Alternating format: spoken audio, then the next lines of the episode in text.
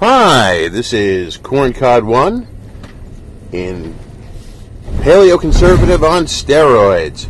Geez, what are Euro nationalists going to do next? We're in a bad way. I think.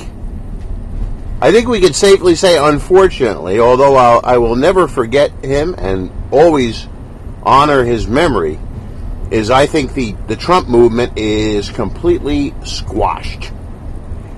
And I think it's extremely unlikely that he will uh, win the presidency in 2020. I think it's extremely unlikely. And I think what we're looking we're looking down the road at very soon, a lot sooner than I think anyone would ever think, is a uh, is a left wing, uh, leftist uh, neo Marxist uh, dictatorship uh, with uh, both First and Second Amendment completely gutted, and God knows what what kind of crazy crap that they have in mind for us. I have a I have a kind of an alternate plan sort of drifting about my mind and that alternate plan is is that especially if Trump decides to bow out in 2020 or he uh, or if he doesn't make it to 2020 you know I I I wish the man every good thing because he actually sincerely tried and but wasn't wasn't able to break through. Because what we've been through in in recent years is it turns out that the conspiracy theorists, the Alex Joneses of the world, the John Birchers of the world, uh, they were more right than anybody in predicting the, the, the future of this of this country. And I think the situation is very grim and very dire. I think uh, I think there's a much, much greater chance that Euro Americans are pretty much finished, at least in this country. The, the situation in Europe is much, much better. But I think, uh, you know, Pat Buchanan, you know, has basically said that, you know, that, uh, uh, you know, civilization is finished in this country.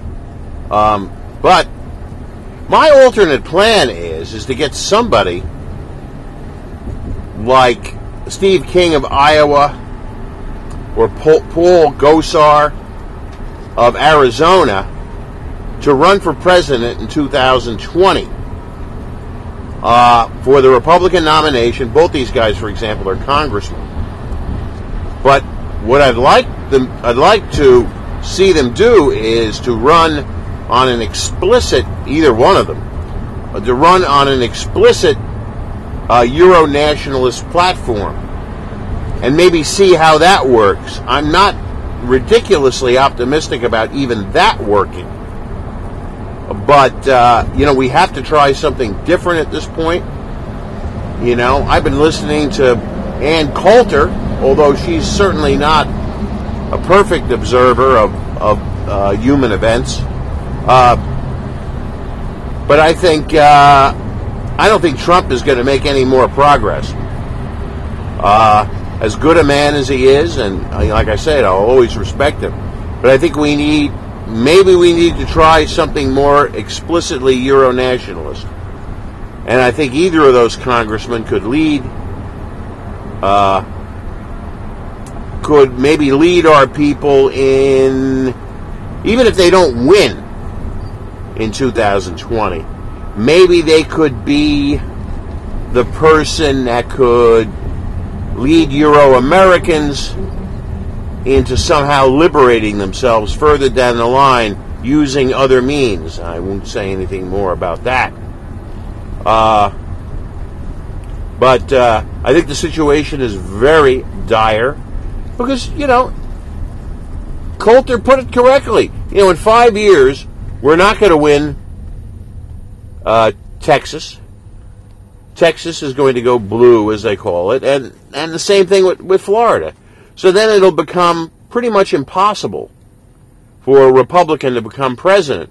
This is something I was saying several years ago, is I was just maybe perhaps a little little bit ahead of my time, in that uh, the Trump movement came about, and to everyone's surprise, including mine, even though I was a, both a volunteer and a contributor in the effort, uh, the darn thing at least worked. And, you know, there was a point of resistance.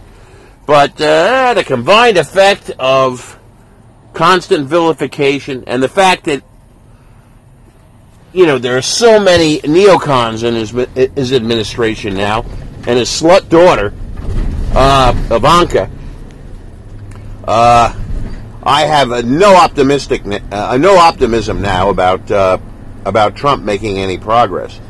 So uh, I think maybe we ought to, in 2020, we ought to go to something a little bit more explicitly Euro-nationalist. And that's my little that's my little theory. Uh, this is uh, Corncod One, a paleoconservative on steroids, signing off.